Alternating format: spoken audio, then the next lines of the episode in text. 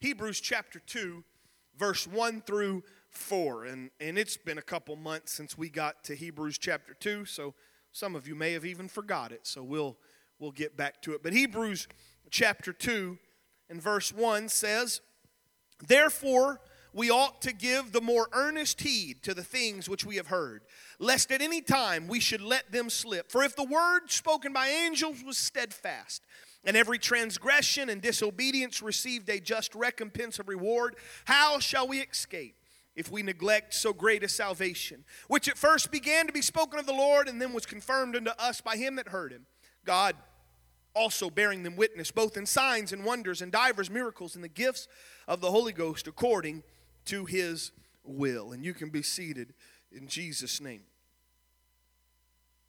Lest at any time we should let them slip. If you read that as we would have in the English Standard Version, it says, Therefore, we must pay closer attention to what we have heard, lest we drift away from it. Lest we drift away from it. Back in January of last year, January the 26th to be exact, something happened. A, a Panamanian cargo ship by uh, the name of uh, well, I forgot the name. I don't have it here. I thought I wrote it down. Anyway, it's a Panamanian cargo ship that uh, somehow it lost power. It began to list very badly, and so as it uh, lost power and began to drift, then uh, the, the, the crew abandoned ship. It was, it was located on January the 26th, some 500 miles west in the Atlantic, west of the, uh, the coast of France. On February 1st, this abandoned ship had drifted some 500 miles simply at the push and the beck and the call of the wind and of the currents. And, and, and, so finally, there on February 1st of last year, the Dutch salvage company, it's called Smit Salvage, it specializes in things like this. And I was watching some of the news clips. Here's one of them. They would let down the salvage crew on this, and they would have to walk up a 40 to 50 uh, degree slope as they would try to, to hook um, tow cables to it. And finally, after several tries, they were able, this, this salvage ship was able to turn the nose of that ship around and tow it uh, back to a, a port. It was that loss of power that loss of control that had left the ship in the hands of the current. It was powerless to do anything on its own, and so it simply drifted. And it would have drifted right into the coast of France. It would have finally gotten to a point where it would have run aground, and the biggest uh, uh, fear would that it would have ruptured its fuel tanks and oil tanks, and a, a, a environmental damage would have happened, all because of the drift. Look at your neighbor and say the drift. Now, I've, I've told you this story before, but it's been quite a while, and it, it needs to get revisited. I had a boat. I got rid of it last year because the motor blew up, and I finally just gave the boat and everything to, to uh, one of the evangelists that came through. But it was a good little boat. I, I named it, in case you didn't know, I named it Pastoral Visitation. That way, if anyone ever needed me, I could say I'm out on pastoral visitation. It's the same reason I've named my bed the Word. If you call me on Saturday morning, I might tell you I'm in the Word, covered by the Comforter. Y'all got that one, huh? Some of you are going to do that now. One of my last voyages on said pastoral visitation happened with you, Brother Andy Smith. And uh, it was an old boat. It was Brother, Brother uh, uh, Hickey helped me get it. We found it. It had been sitting for probably 20 years or so. And we brought it back to, to the house and, and opened up the carburetors and cleaned them all out and got it running. And we had fun. We'd go out on the Mississippi and and I caught catfish out of it. Brother Perryman's been on it. But it, it was a 1968 Mercury Thunderbolt motor, 11 years older than I was. And uh, every once in a while, it decided it didn't want to work, which on the Mississippi River can be kind of interesting. And uh, I've had a few moments where you just kind of go with the flow as you try to figure out why it won't start. And I remember we were out there with, with uh, Brother Andy Smith, with Zach Graves, and, and, and we were fishing, and it was an interesting trip to say the least. We'd caught a few little fish, nothing to write home about it, but we decided to go across from, from there, the, kind of where the Grafton ferry is. We were going to go over to Grafton and, and park the boat up on a dock and go eat at one of the little fish houses, restaurants there. And we got kind of towards the shore, and my motor stopped. And uh, when you don't have a motor on a, on a boat, you can't really do anything about it. And especially when you're on the Mississippi River that happens to be flowing, all I could do was just kind of look as I drifted down. And I realized I had no desire to end up in New Orleans, so I did the only thing I knew to do pick up my anchor, throw it out, so at least I'd stop, and then we'd figure out what we could do. And finally, after a while, some. Uh, some, some scientists that were doing a study came in their boat and they pulled me back to, to my trailer and uh, I don't know if I ever went back out on it after that. I'm not for sure. It sat for quite some time. But we were drifting. That word drifting has been on my mind lately. And, and so let me tell you another story about drifting. In the Second World War, there was a, a battleship that was off of the, the, the coast of Spain. And as World War II happened, they, you know, you're, you're constantly ferrying people across, and you had your Navy, but most of your ships also had a contingent of, of infantry or, or others that were not in the Navy. And while this ship was anchored there, the, the sailors, the experienced people, the Navy men, if you will, they were going to go down for a meal, and they asked the army, the infantry, they asked them, Would you stand and watch? Of course, the other soldiers who were there for the ride said, We will. But they were untrained in this. They were not soldiers. They were used to hoofing it on the ground. They were used to marching. They were not used to being on a ship. And they were unaware that the anchor of that ship was slipping on the, the, the floor of the sea. And that ship was gradually, it wasn't, you could hardly tell, but slowly but surely, that ship was drifting towards shallow water. If you've ever been on a boat, you will know that it's important to find landmarks that you can look at, find things you can see to know if you're drifting. You can know if you've moved, if your anchor has slipped. And they didn't know that, and they were not taught what to watch for. But after an hour, that ship had left its mooring place and it had drifted into a line of rocks. A minute later, a wave had lifted the ship onto the rocks. It ripped a hole in the bow of that ship. The alarm sounded. The ship was evacuated.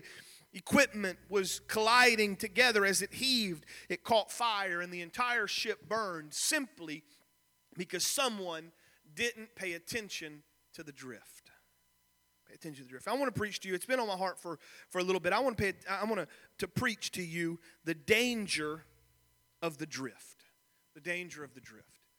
And um, I preached, it was back, I think, in 2014. In fact, Sister uh, Stacy, I think you made mention of it. Uh, I, I, preached a message on the anchor holds. And, and, and there's a lot in the Word of God that you can pull from about being steadfast, about holding on. And there's songs that we could sing. In fact, I'm told that there in Niagara Falls, if you go up the river from the falls, as you begin to come down and get closer to the falls, there's signs that say, do, uh, you know, waterfall ahead, do you have an anchor?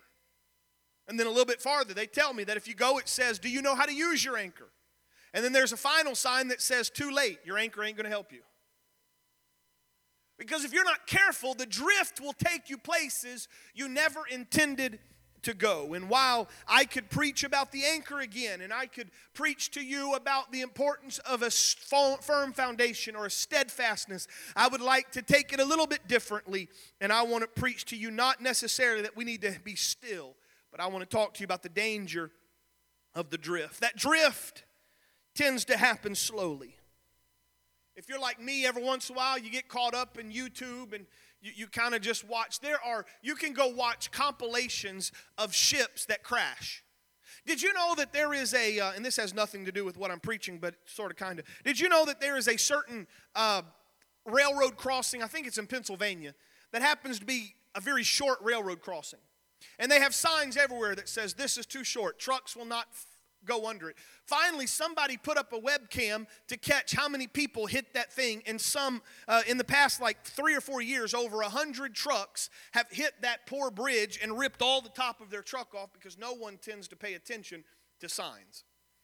Well, you can see video after video of ships that lose their power and they drift. You would think that the ocean's a pretty big place, and if a ship begins to drift, it's not going to hit another ship. But the problem is, there's limited shipping lanes in the ocean, and so the majority of your ships are, traver- are traversing kind of the same place.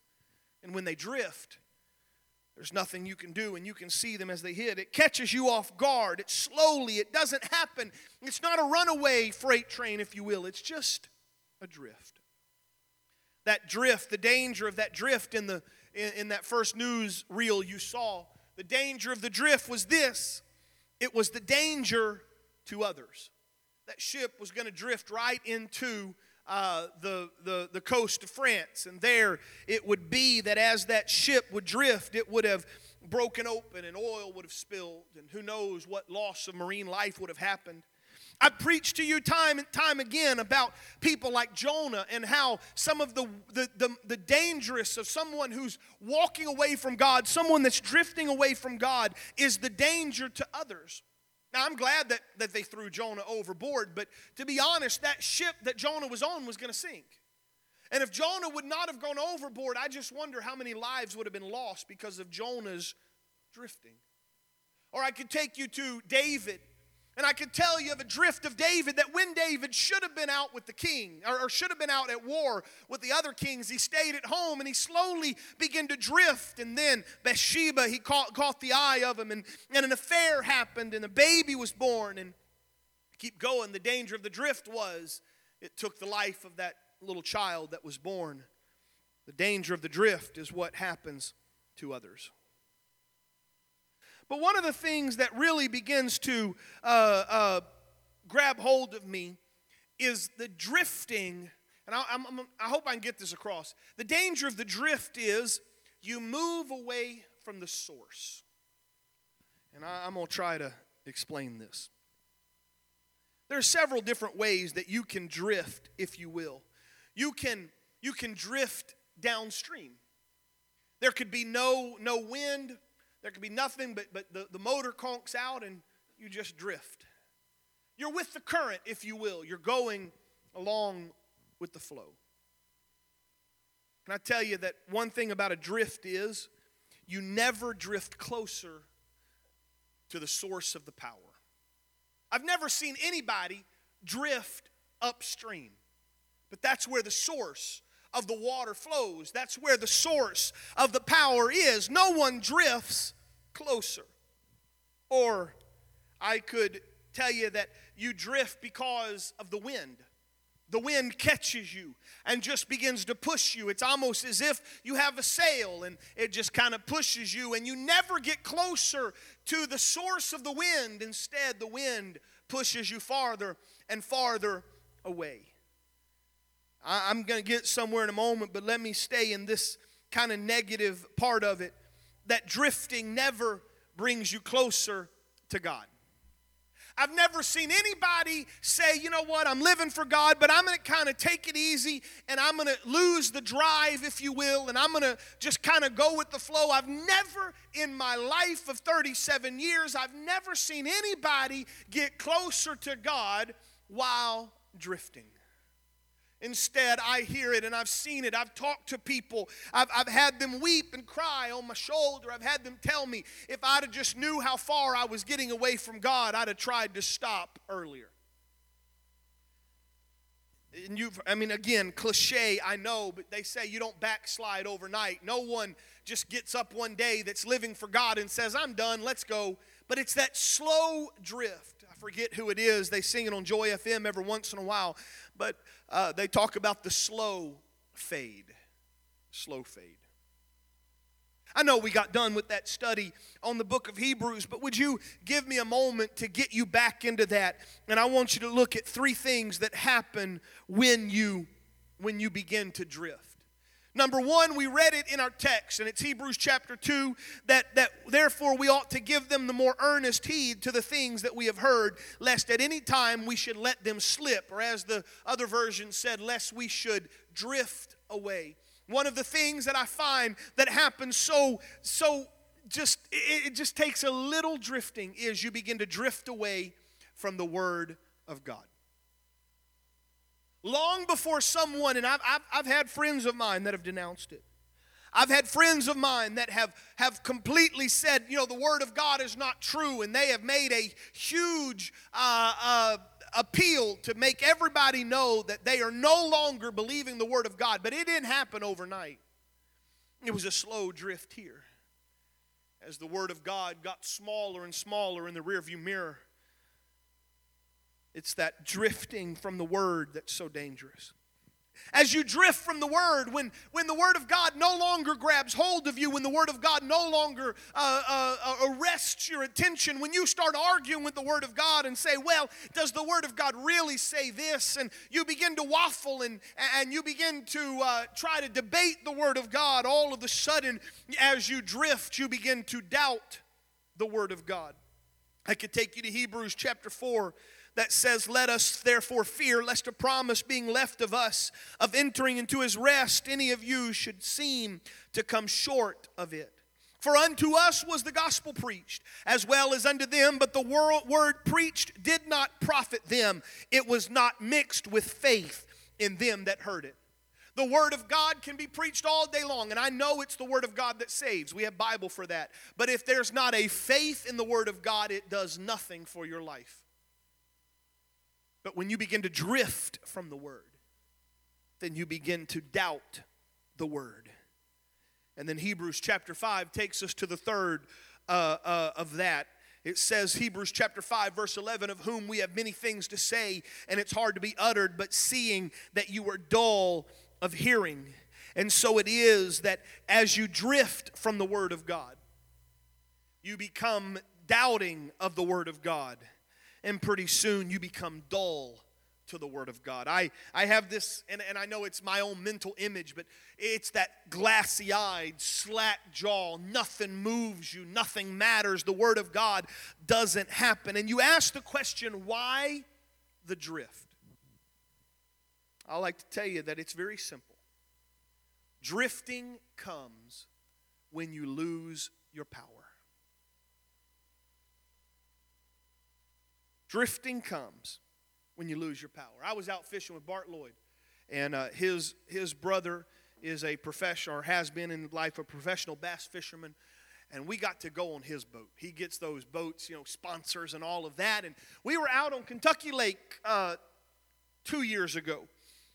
And we were out on a bass boat that, that probably, if any of us went to go buy that bass boat, it was $70,000. It was the brand newest, it was the biggest bass boat with the biggest engine, and it had everything you could need, and it was less than six months old. And we got out there on Kentucky Lake, and it stopped working. I said, Well, I could have done that in my $500 boat that's behind the church. It stops working too. Wow, our boats have something in common. And we were stuck. Nothing we could do. All because, now we had lights, we could have listened to the radio. We could have fished, at least in that little area we were at. We could have, uh, uh, you know, charged our cell phones, but the motor wouldn't work. And when you lose your power, when you lose your propulsion, when you lose your forward motion, you begin to drift. Now, you can, we, we did, I mean, we were smart. We had power poles and anchors, and we put the anchor out, and, but that doesn't help. I'm stuck in the middle of the lake. I only have one sandwich. When that runs out, I start thinking of who I can eat and what kind of meat tastes good on the arm or the leg of somebody beside me. You can't survive just simply being still. The Word of God, I'm amazed, and we're going to get there. The Word of God, I'm amazed at how much it talks about moving forward and a forward progression. And, and it's a, it, it's a, you know, it, you're, you're living. It's, it's a, uh, uh, you, you start as a babe in Christ, but you end as a mature saint. It's the journey of going with them. But what happens when you lose your power? You begin to drift. It doesn't matter how you want to look at that power. It could be that your engine stops, It could be that the sail was ripped or torn, or it could be that the oars were lost or broke. The forward motion ceases and you drift. Last year General Conference, there was a statement made, and I found it in my little notebooks that I keep. Brother Art Hodges preached one of the nights, and he made this statement. And, and it's kind of the, the crux of what I'm getting at. If you're content to drift, you don't need the wind. I want to tell you today that if you're content just to go with the flow, then you don't need His Spirit. But I'm convinced that I am in the middle of a church that is so hungry to move forward that you don't want to drift, that you don't want to just be at the mercies of the flesh and the world and Satan, but instead you crave the power, you crave the propulsion, you crave the wind of the Holy Spirit, which reminds me of 2 Timothy chapter 1 and verse 6. In fact, if you have that, would you turn there with me? Second Timothy chapter 1, most of you, as soon as I begin to quote it or read it, you'll probably catch on because you may not know exactly where it was, but you know that verse. It says, Wherefore I put thee in remembrance that thou stir up the gift of God that was put, put in thee by the, or that which is in thee by the putting on of my hand. Stir up the gift of God. I've always in my mind envisioned someone stirring a big old pot but if you was to delve into the Hebrew or Greek rather uh, of, of that, that word stir up, and this made a lot of sense. The word stir up means to fan the flames and to rekindle. Have any of you ever been camping, or how many of you have a, a true wood fireplace? And you know, in the in the afternoon or the evening, you start you a nice fire, and it feels good, and there's it, it's going, and then you go to bed, and you wake up in the morning, and you're cold, and it, it's nothing there. And so you get down and you, you slice off a piece of pine kindling and you blow until you find a coal that's just orange enough. And you lay some fine pieces of kindling over that orange coal. And as you bend down, you begin to blow, and that coal begins to light up. And pretty soon, that little piece of kindling begins to light, and more and more until you fan the flames and you start the fire again. Anybody know what I'm talking about? So I want to read this in that perspective. Don't stir up like you're stirring gumbo or chicken noodle soup. But read it this way. When you when you get in your Bible and you read it, read it this. It says, "Wherefore I put thee in remembrance that you fan the flames and rekindle the gift of God." And all of a sudden I realized the danger of the drift is when there's nothing inside burning. I could take you back to some old steamships where the only way they got their propulsion was to put coal in the bunkers and begin to fire up that old boiler. And, and, and, as long as the fires were burning, as long as the boiler was lit, there was steam power to travel across the ocean. But if it ever went out, they had no power. So I tell you today, don't let the fire in your life go out, stir it up fan the flames whatever it takes to rekindle the bible says in First thessalonians chapter 5 and verse 19 it says quench not the spirit Maybe I'm taking it out of context, but in my mind, when I think of quench not the spirit, it means don't put the fire out. It means don't put anything on there that would cause it to lack uh, and starve for lack of oxygen or starve because there's no fuel. Don't quench the spirit, but instead let it fan those flames and let it rekindle. Bible says in Psalms, and let me read a bunch of these just kind of all together, and, and I want you to catch uh, uh, the similarities. Psalms chapter 51 and verse 12 Restore unto me the joy of thy salvation, uphold me with thy free spirit. Psalms chapter 5 and verse 8 says, Lead me, O Lord, in thy righteousness because of my enemies. Make thy way straight before my face. Psalms 25 says, Lead me in the truth and teach me. Psalms 27 says, Teach me thy way, O Lord, and lead me in the plain path. Psalms 31 says, Thou art my rock and my fortress, so for thy name's sake, lead me and guide me. Psalms 43 says, Send out thy light and thy truth and let them lead me. Psalm 61 says, Lead me to the rock that is higher than I. Psalms 139 says, Search me, O God, and know my heart. Try me and know my thoughts. See if there be any wicked way in me, and lead me in the way of everlasting. Psalms 143 says, Lead me into the land of, unri- uh, of uprightness. Lead me in the land of uprightness. And Psalms 119, 105 says, Thy word is a lamp unto my feet and a light into my path. And all of those verses have this in common besides the phrase lead me. All of those verses have this in common you're not drifting if you're being led. You're not drifting on your own. You're not uh, under just some, some random uh, uh, uh, drift, but instead you are following. You are being led. Restore unto me the joy of thy salvation. I need his spirit to move inside of me. That that word in, in, uh, in, in, the Greek for, for Holy Spirit, or for Spirit rather, is pneuma. In the Hebrew, it's ruach. And both of those means a breeze, a breath, a blast. You have that understanding. It's why uh, uh, in, in the day of Pentecost it said it was like a sound of a rushing mighty wind that filled all the house where they were sitting. I'm telling someone here today, in this day and age, you need the wind of God. You need the Spirit of God to be the one that propels you. But the moment you lose that power is the moment you're going to drift.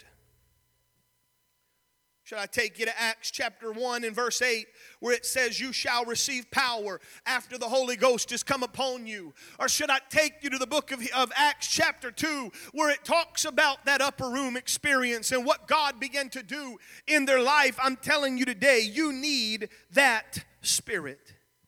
The drift is dangerous.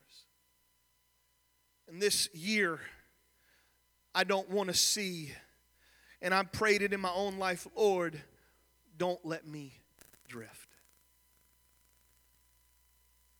You know, most of us, we would say in our life, I don't want to backslide. I don't want to go to hell. I, you know, I don't want to uh, turn my back on you. But most of us, we don't pray, Lord, don't let me drift. I know I'm mixing metaphors. I realize that. Sometimes we're talking about fire. Sometimes we're talking about wind. Sometimes we're talking about a boat. Sometimes we're talking about feet. But there's a reason the Bible says that there's two ways. One is a broad way that leads to destruction, one's a narrow way that leads to life everlasting. The narrow way has less room to drift. The broad way, kind of one way, another, and you go. Jeremiah that said it best is fire shut up in my bones. Or perhaps it was Peter and, and, and, and John that said it silver and gold have I none, but what I do have is I've got the Spirit.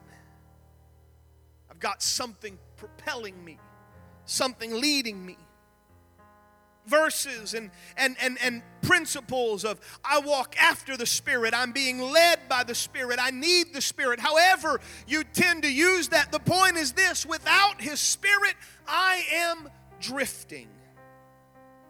Without the wind, my boat simply drifts. Without the fire, my boat drifts. Without the Spirit, I'm powerless at the mercy of the world, at the mercy of the flesh, at the mercy of the devil?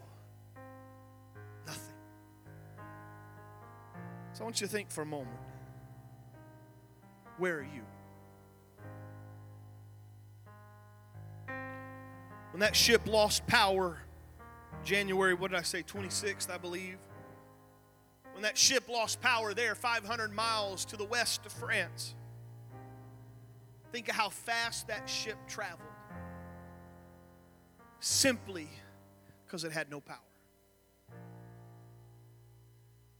In your life, without His presence, you can wake up in just a few days and you're so far away from Him, you don't even know how to get back. It's kind of like the little sheep that was lost. That whole story of the lost things, the, the lost son, the lost sheep, the lost coin. All of them are interesting, and we've preached on it, and probably any man or, or lady here that's had any type of preaching, you've probably preached something about it. The son was lost because he wanted to be lost, he willingly left. The sheep was lost because it didn't know any better. It just kind of began to wander in the and the uh, the coin was lost in the house. It never even left anywhere, but it was lost, and all of that can happen. You can be lost because you rebel. You can be lost because you wander, and you can be lost sitting on a pew. The key is it's the drift. I kind of think of that little lamb, you know, and and and it just kind of saw a brighter patch of grass over here and it began to eat on that patch of grass and then something else caught its eye and pretty soon it realized i don't know where i'm at I can't hear the shepherd's voice anymore. I, I don't see the rest of the flock. I've, I've, I've sort of separated myself, and the little sheep begin to drift. But what I'm so thankful for is just as there was a salvager that came to grab that ship and tow it back to safety, there's a God that says, I will chase you to the ends of the world just to try to arrest the drift. Oh, it's not easy It requires a mindset, it requires a repentance, which means that, that you don't just say, I'm sorry, but it's a reversal of course. The only way you can stop the drift is to turn away from the area you're drifting to. I know it's simple, but it's powerful. The only way you can stop drifting is first turn around. You may not have any power yet. You may still be drifting, but at least you're focused on the right place now. Once you begin to turn around, you begin to let God lead you back to safety. Stir up the gift.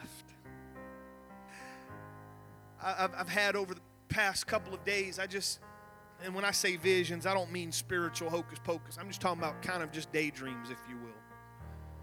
But I see you and I, and, and I see lives, and, and I get that that vision of a, of a steam engine's boiler.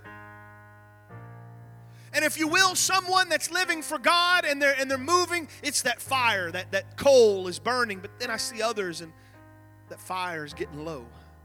Nobody's tending it, nobody's putting more coal in it, nobody is, is making sure it's stoked. And then I see others, even in our own congregation, I see others who there's no fire, there's not even a glow in the ember anymore. And I hear Paul begin to say, stir up the gift, fan those flames. If there's a littlest spark, if there's the littlest coal, begin to let the presence of God blow across that until something begins to burn once again. That fervency inside your heart that says, I can't miss a service, I can't miss a prayer meeting, I can't miss a word of God, I can't miss my time in prayer. Lord, stir up the gift. I don't want to drift. If you're here today and you don't even have a coal to fan, you need to let the Holy Ghost come inside of you and let the fire of His Spirit just incinerate again.